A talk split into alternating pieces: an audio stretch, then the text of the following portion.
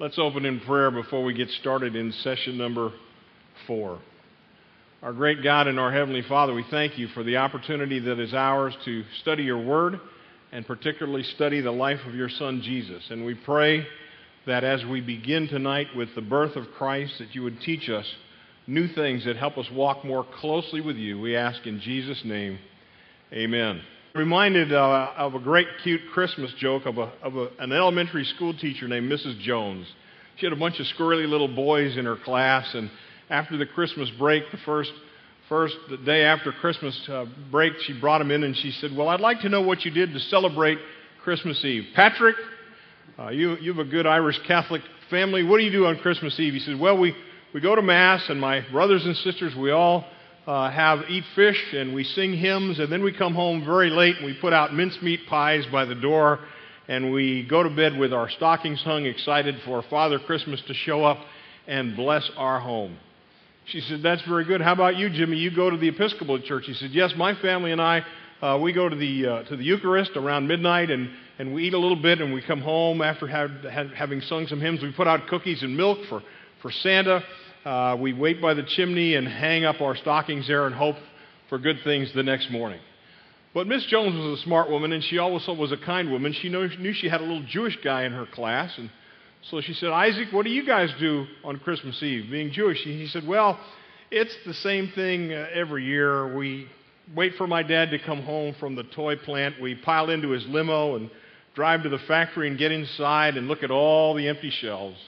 Then together as a family we sing What a Friend We Have in Jesus. He said, and then we go to, then we go to the Bahamas. so I don't know what you do for Christmas, and I'm hoping that these early paragraphs in the life of Christ will help you celebrate the Lord's birth in a new way. The thing I want to get through tonight is Galatians 4 4. I'd like you to read that with me. Galatians 4 4 says this, But when the fullness of the time came, again, but when the fullness of the time came, God sent forth his son, born of a woman, born under the law. Last week, in the first couple of sessions, we saw why the virgin birth was necessary in order to preserve the rights to the throne of David without being directly related to David through Joseph. Jesus was directly related to uh, David through his mother Mary. And so we get to Luke chapter 2. The familiar passage is the Christmas passage. It says, Now in those days a decree went out in paragraph chapter 10, Luke 2 and verse 1. In those days, a decree went out from Caesar Augustus to register all the empire for taxes. This was the first registration taken when Quirinius was governor of Syria. Everyone went to his own town to be registered. I want you to understand that this is in the fullness of time that this birth of Christ takes place. And not only did it take place at the right time, it took place into a world that was in great need. The world religiously uh, was really struggling religiously because of the mass exploitation of the Romans. They, they really subjugated a lot of people, and as a result, the Greek gods were either dead or dying. In the ancient world, the Greek gods were uh, on their descent at the time Christ was born. Intellectually, it had devolved into two schools of thought. You had the Stoics, who kind of stiff upper lip, you know, the life stinks and then you die group on one hand, and the Epicureans who basically said, Eat, drink, and be merry, for tomorrow you may die. And that was the climate at the time of Jesus. The Greek gods were dead or dying. The Epicureans and the Stoics ruled the world philosophically. But the thing I want us to understand is God was not making any mistakes when Jesus was born. And the world was in great need of resuscitation. And it helps me to use acronyms to remember things, and you'll see this same acronym will help us twice tonight the world needed to know about Jesus. And so God had worked it out for the world to have resuscitation by way of CPR. Say CPR. And CPR stands for cardiopulmonary resuscitation. Except at the birth of Christ, it stands for a common language, the Pax Romana, and the Roman roads. God prepared the way for the coming of Jesus. The world needed to know he was here, and so at the time Jesus was born, we had what's called the lingua franca, or the common language. And that was what language? Greek. The New Testament is written in a language called Koine Greek. It was everyone's first or second language. It was very similar to America. You know, we're very spoiled in, in, in America because we speak English, and wherever we go in the world, we expect everyone to speak English, and they do. But you know, I had a grandfather who came from Spain, and he spoke five languages. In my grandmother's house, they only spoke Italian. And so it's very unusual from a world standard uh, to only speak one language. But in our world, almost everybody speaks English as a second or third or fourth language. That was the situation at the time Jesus was born. The message of the New Testament went out in Greek, and everybody could understand it. And not only was the message understandable, but it was a time of peace. The Pax Romana stands for Roman peace.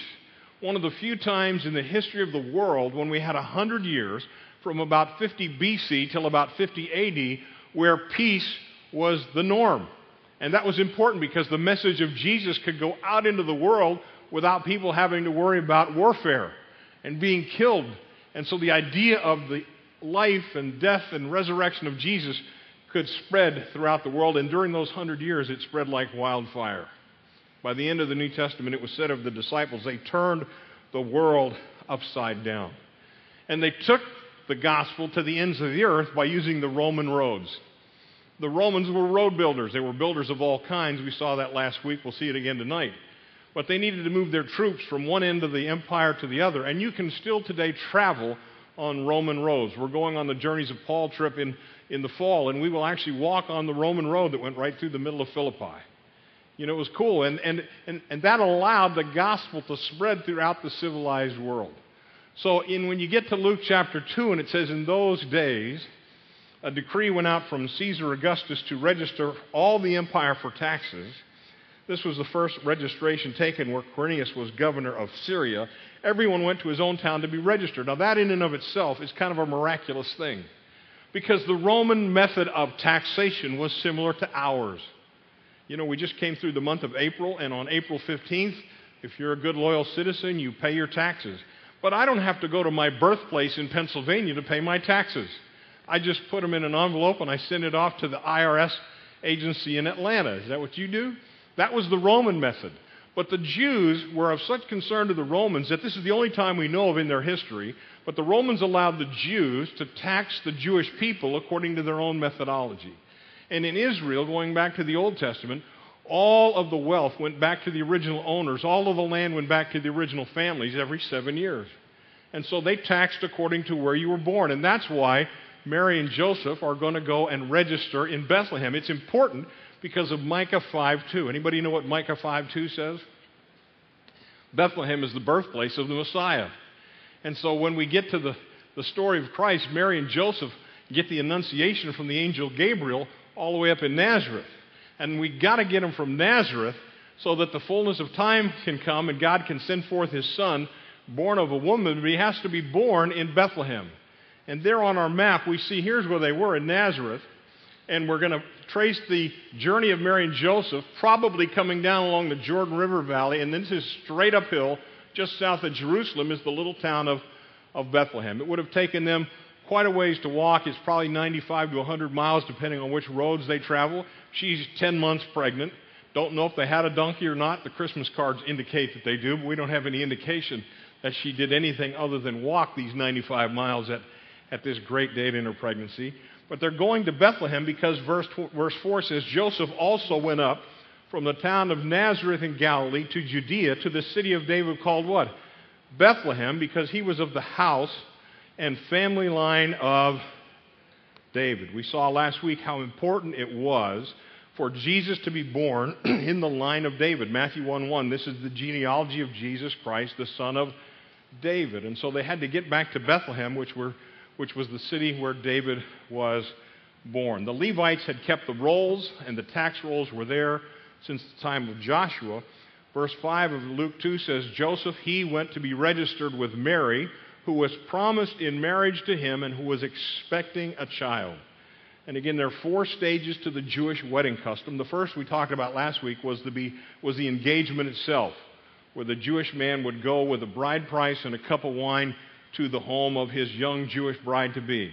If she drinks the wine and says yes to the proposal, they are now betrothed. It is a legal, binding agreement. Mary and Joseph were in this 12 to 24 month legally binding time but she's going to have this child. And so, verse 6, it says, While they were there, the time came for her to deliver her child. And she gave birth to her firstborn son and wrapped him in strips of cloth and laid him in a what? Manger because there was no room for them in the inn. Now, let me talk about three or four things in these couple of verses. First question is when was Jesus born? Answer at a very early age. We don't know when Jesus was born. My guess is it was probably not December 25th, and we'll talk about that when we get to the next paragraph. But we know that Quirinius was governor of Syria twice in the Roman records. The first time he was governor of Syria was from 10 to 6 BC. That's probably what we're dealing with here. And then he was governor of Syria after 11 AD. And so if you start with the timeline I've got up here on the screen with 8 BC, 7 BC, 6 BC. Herod leaves Jerusalem in 5 BC. We know that again from the Roman records. And we know from the Roman records that Herod dies in 4 BC. So Jesus had to be born before Christ. It wasn't his fault. When they picked the zero starting point for the calendar, they were totally wrong about that. Jesus is born somewhere, as best we can tell, between 6 and 4 BC. And we're going to know later in this lesson tonight that Herod put, put to death all the baby boys in and around Bethlehem from the age of two and under. So if Herod dies in 4 BC, Jesus couldn't have been born much before 6 BC. You with me? So we're on our way from Nazareth to Bethlehem, and she gives birth to this child. And the cool thing is, she wraps him in strips. Now, you remember the old King James word for this? It was called what? Swaddling clothes. What are swaddling clothes? Let me see you get your swaddle on. Swaddling clothes were long linen strips, and the reality was, and the irony was, that they very closely resembled grave clothes.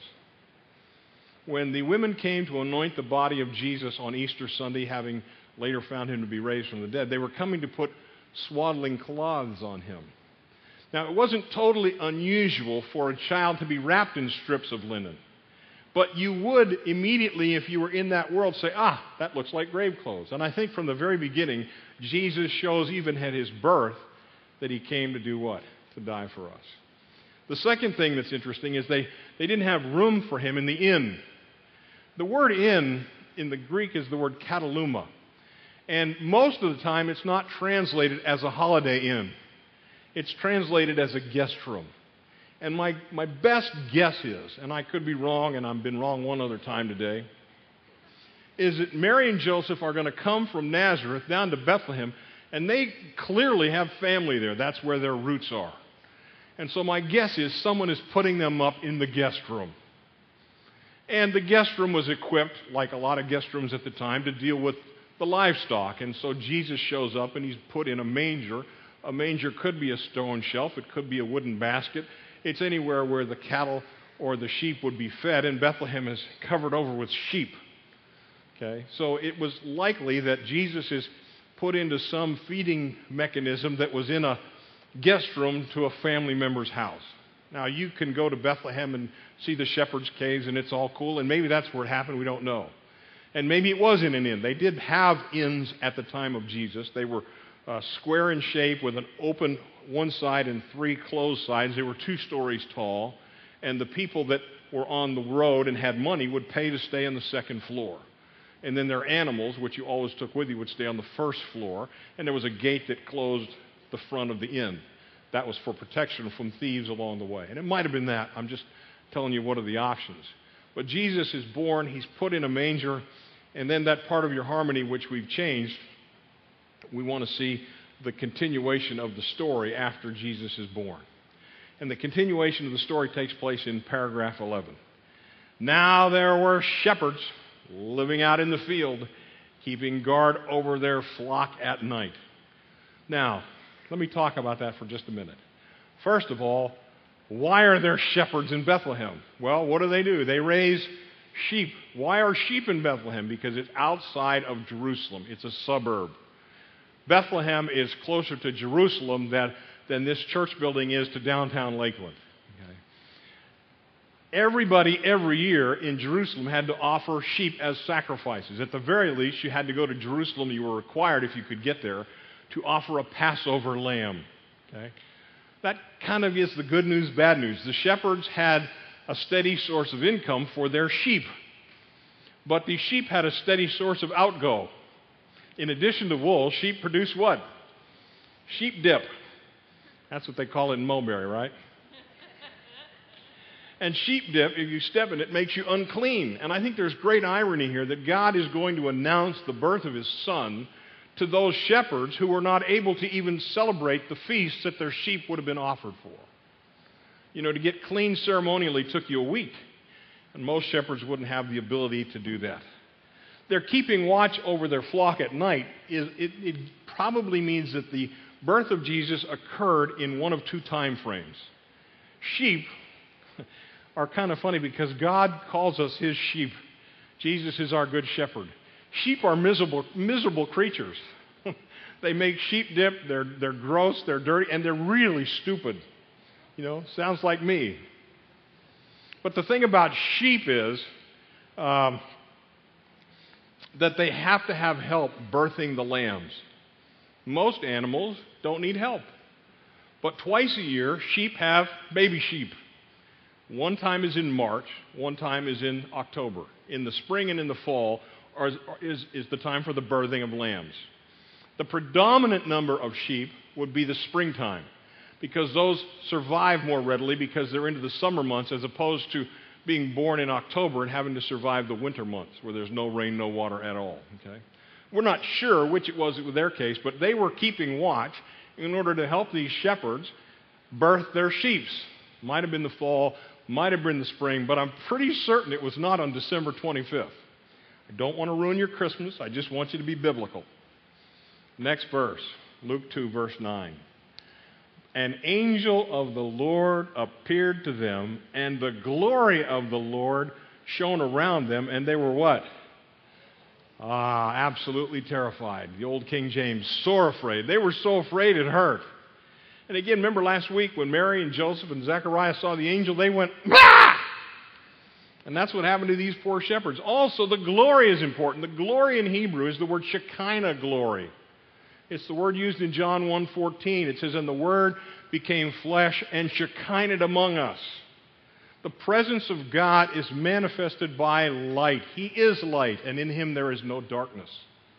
This is the first time the glory of God has appeared in Israel in 500 years. You might want to reference Ezekiel chapter 10 and verse 18 when the glory departed. You know, some of you know my son Johnny, Johnny Diaz. He sings real nice. But when Johnny was little, his family name was Ichabod. And Ichabod is Hebrew for the glory has departed. We called him that kind of as a joke, and it stuck. So the glory shows up, and the angel shows up, and they're afraid. But, but, I love the word but. But's a great word in the Bible. But, the angel said to them three things Do not be afraid.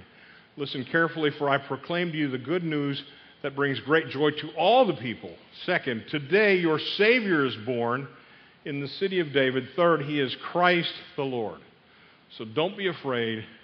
Your Savior is born. He's the Christ, and the word Christ is, is the Messiah. Now, verse 12, this will be a sign for you. You're going to get two clues.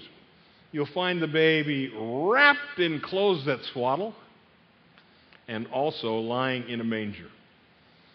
You may find other children wrapped in linen cloths, but you probably in Bethlehem won't find one wrapped in cloths and lying in a manger. And again, I just think it's great irony here, and the way God seems to work most of the time is contrary to the way I would get things done. If I were God and I were going to show up on the planet, you know, I'd want Barbara Walters' last great interview. I'd want three or four networks there. I'd want the celebrity red carpet treatment. And, and God shows up in a manger in Bethlehem and he announces it to unclean shepherds. That's just how God tends to do things in my life. Verse 13 Suddenly a vast heavenly army appeared with the angel, praising God and singing. Doesn't say that, does it? Do you know that as far as I can tell in the Bible, angels don't sing? Is that going to ruin anybody's time in heaven? Now they may.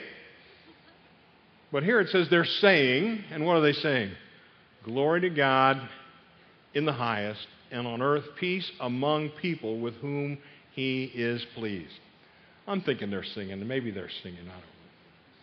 Verse 15 When the angels left them and went back to heaven, the shepherds said to one another, Let us go over to Bethlehem and see this thing that has taken place that the Lord has made known to us. So they hurried off and located Mary and Joseph and found the baby lying in a manger. When they saw him, they related what they had been told about this child, and all who heard it were astonished at what the shepherds said. I believe this that from the time Jesus was born, the word is out there. And the shepherds are the first evangelists. And they're just a few miles outside of Jerusalem. And I think by the time the wise men show up in the next paragraph, everybody kind of had an idea that the Messiah was here. And Mary, in the meantime, does a wonderful thing. It says she treasured up all these words, pondering in her heart what they might mean.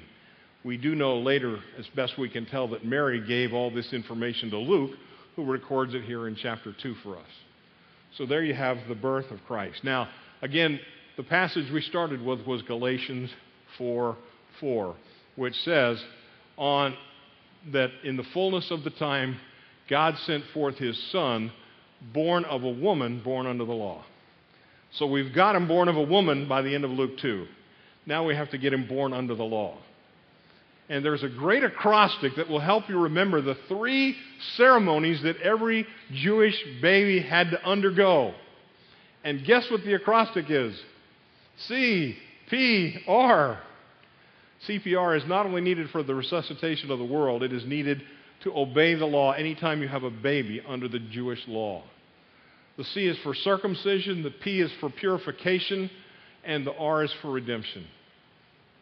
And so we have some early details in the life of this baby beginning in paragraph 12. First of all, he's circumcised. Paragraph 12, Luke 2, verse 21. At the end of eight days, he was circumcised he was named Jesus, the name given by the angel before he was conceived in the womb. So there Joseph takes over, fulfills his role as the father, adopts him, and gives him a name not his own. Joseph here is doing the naming, and the baby is circumcised. I, I don't know this for certain, but I, I'm told that the eighth day is the highest day where the vitamin that helps you heal is the highest in your life. I think it's, vitamin K. Do I remember that? Wow. That was way back there in the recesses of that cobweb filled mind. But this is the first law that Jesus obeyed. There are 613 Old Testament laws. Did you know? I mentioned it last week in passing. Jesus never broke one of them. He is circumcised. What is circumcision? Circumcision is a step of faith by the parents that say, if we don't experience the promises of God to Abraham in our lives, we by faith are claiming that our child might experience those promises. I don't think it has anything to do with the child. The child would probably vote no. But the parents are saying we're going to be obedient to the promises of God if we don't experience them, we want our son to do. Next paragraph 13, we have the purification law.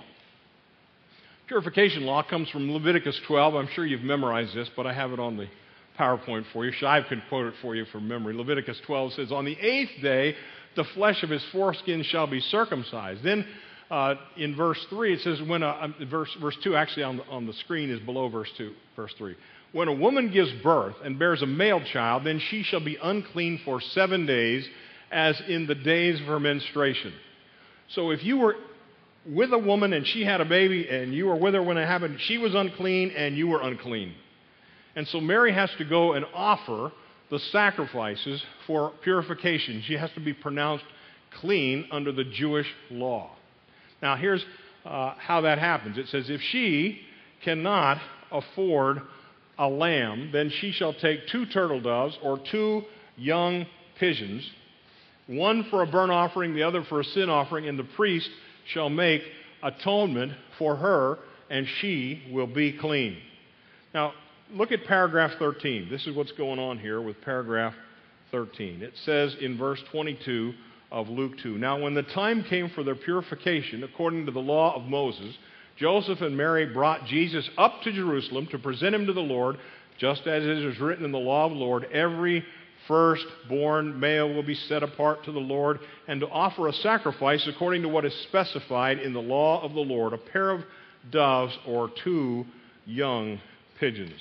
Now, what does this tell you about the financial status of Mary and Joseph? What did they offer? The least financially available sacrifice they could afford. They had no money. He's probably lost his job. They're staying with in laws, for heaven's sakes. And so they go for the purification ceremony. And again, I think there's a, there's a verse in Isaiah chapter 11. You may check it out later, verse 1, that says, A shoot will sprout from the stump of Jesse. And King David is our guy, but by the time of Jesus, 900 years after David lives, the kingdom of David is just a stump. But out of that stump, there's a very important shoot, and it's the shoot called Jesus. So they purify Mary according to the Jewish law, and at that time, there's two people involved that bless them. Verse 25. There was a man in Jerusalem named what? Simeon. Say Simeon who was righteous and devout. What does it not say that he is?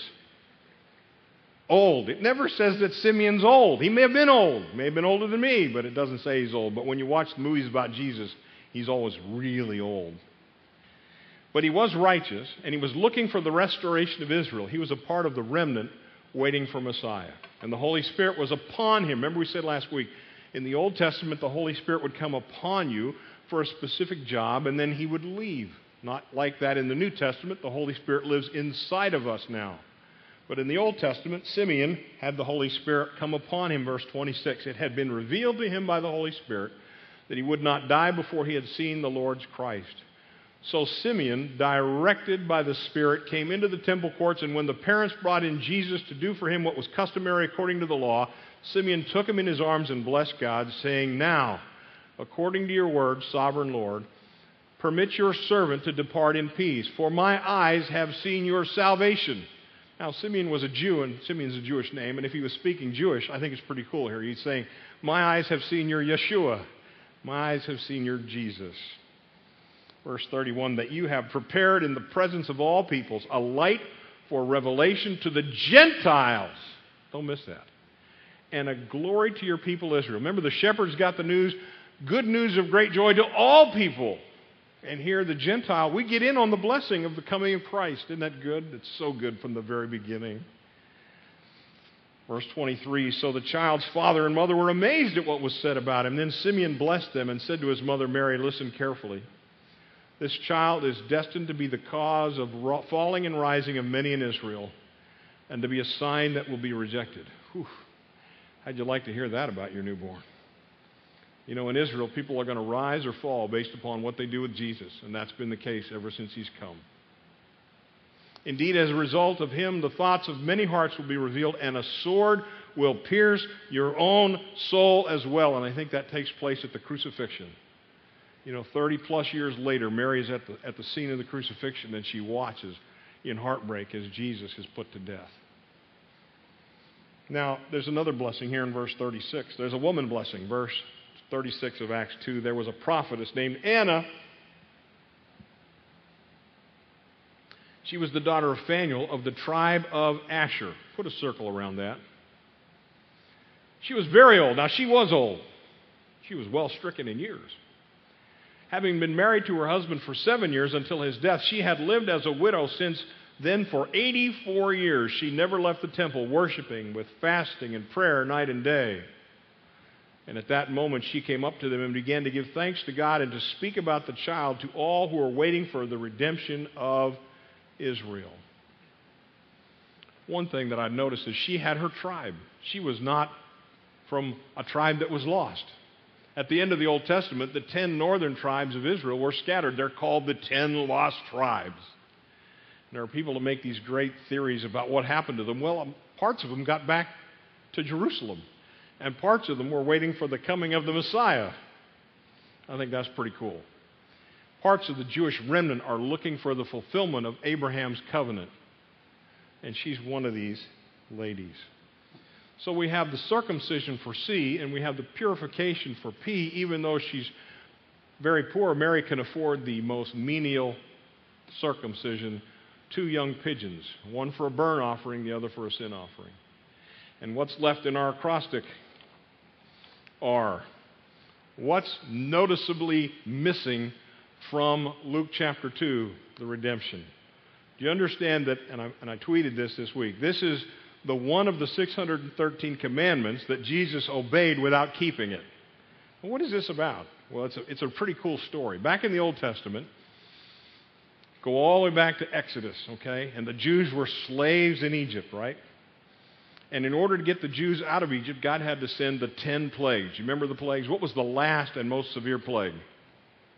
Good, the Passover. Say Passover. And what happened at the Passover was the angel of death came into Egypt and he killed every firstborn from every child. Every firstborn animal was killed. Now, God was saying, hey, I have the rights to own the firstborn.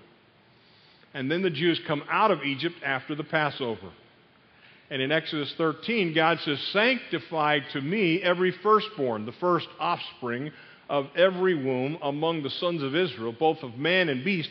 It belongs to me. Okay, so God owns the firstborn. Now, when they came out of Egypt, they were divided into their tribes the tribe of Asher, the tribe of Benjamin, the tribe of Judah. Then there was one tribe called the Levites. You remember the Levites? And God said, Here's what we're going to do. Let's take, a, let's take a census. And so he numbered the people. Have you ever read the book of Numbers? It's called Numbers because they numbered the people. Oh. See, I'm not a rocket science scientist. Numbers 3, again, the Lord spoke to Moses, says, Now behold, I have taken the Levites from among the sons of Israel instead, instead of every firstborn. So here's the deal I own the firstborn, but instead of making every firstborn child go into priesthood, I'm just going to take a tribe, the Levitical tribe, and I'm going to make them priests. You with me? How are we going to make that work? Well, let's first count everybody up. So they did. This works out pretty cool. Number the sons of Levi by their father's household, Numbers 3:15, and there were 22,273 Levites. All the numbered men of the Levites were 22,000. So there were 22,273 men in Israel. There were 22,000 Levites in Israel. And so God said, here's what we're going to do. 22,273 less 22,000 is 273. For the ransom of the 273, Numbers 3, verses 46 and 7. Of the firstborn of the sons of Israel who are in excess beyond the Levites, you shall take five shekels apiece per head.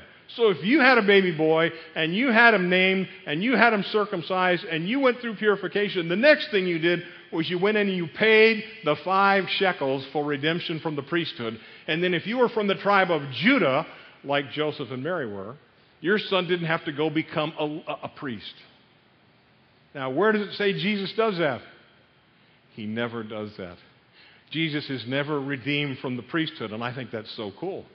Because when Jesus comes, he comes to be our priest. In fact, in the book of Hebrews, there's a whole bunch of chapters about it, and it culminates with the phrase, You are a priest forever according to the order of Melchizedek. Jesus was not an Old Testament Levite, but he's from a priesthood that has no beginning and no end. And that gives him the right to go before God and offer the perfect sacrifice for you and me, his own life. And the whole book of Hebrews is about that.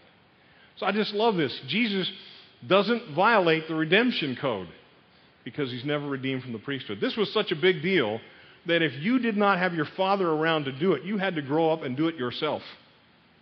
Okay? So Joseph and Mary don't pay this uh, five shekel fee, as best we can tell. But Jesus, nevertheless, is going to be a priest, not a Levitical priest, but a Melchizedekian priest. Does that make some sense? Now we'll do just one more event the wise men. Take a deep breath. Look to the person next to you say, Hang on, we're going to get to the wise men. You don't want to miss the wise men. Paragraph 14.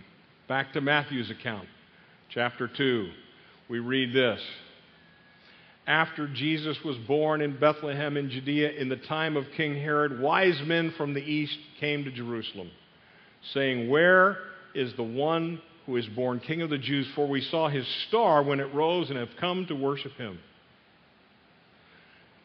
Now, people get all fired up about this, but the cool thing is that they showed up. They're from the east. The, the word here is magi, and it's a Persian word. So we can safely assume these are guys from Persia. Persia is nowhere near Israel, it's over a thousand miles away. How would the Persians know to look for the star of the Jewish king? Well, I don't know. But I got a couple of options. Daniel 9 mentions that the Messiah would come in Israel, and he gives us the date Jesus will show up in Israel. Also, the prophet Balaam in Numbers 24 talks about the star which will rise in Judah. Maybe they had the scriptures because Daniel went to Persia and left behind a great ministry. Regardless of that, God sends a supernatural sign and the star shows up and they followed it to Bethlehem. By the way, people ask me all the time, well, do you take the Bible literally? Well, sometimes. If it's meant to be, I do, but I take the Bible normally. you know, the normal translation is always the, the, the answer to this question What did the original writer want for his reader to understand? If a literal star came over Bethlehem, where the child's going to be in a minute, it would burn up the planet.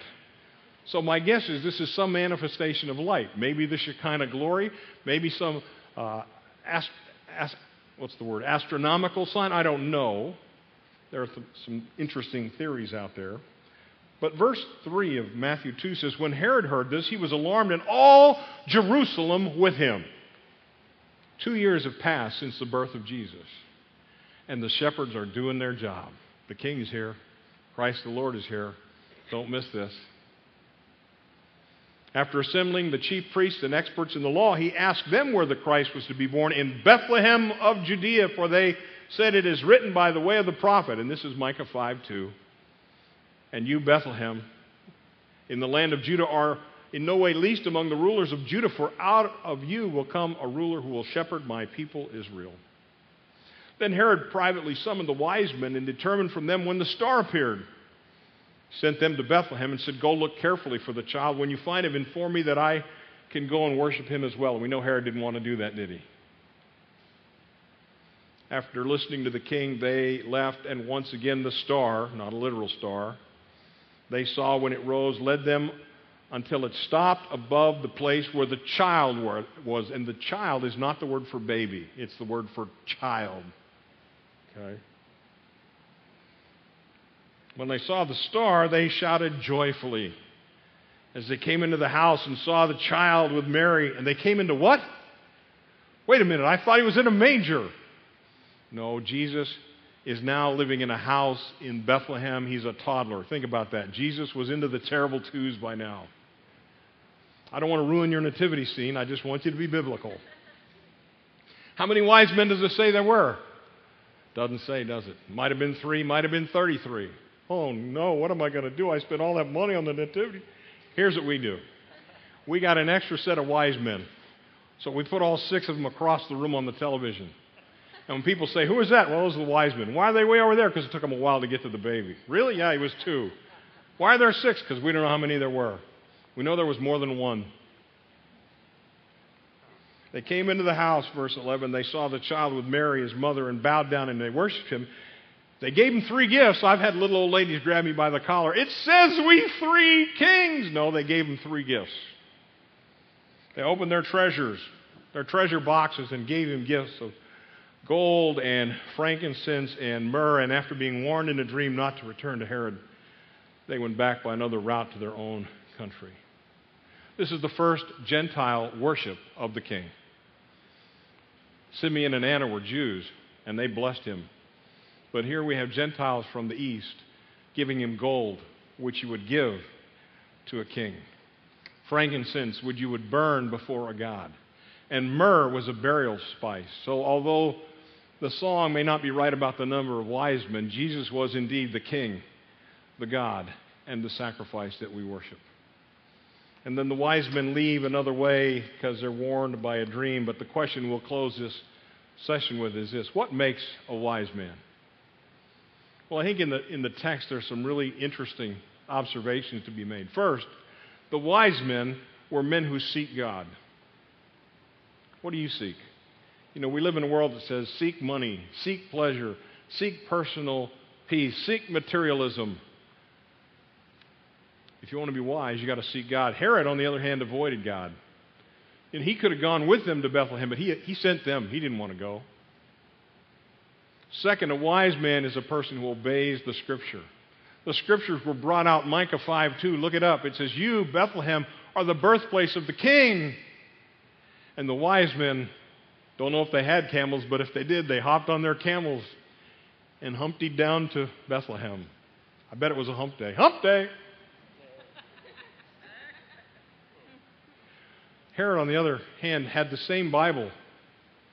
He was part Jewish. He knew what the prophet said. The chief priests and the Bible teachers in Israel knew Micah 5 2. It, it, they avoided the scripture, they rejected the scripture. And lastly, the wise men worshiped through their giving.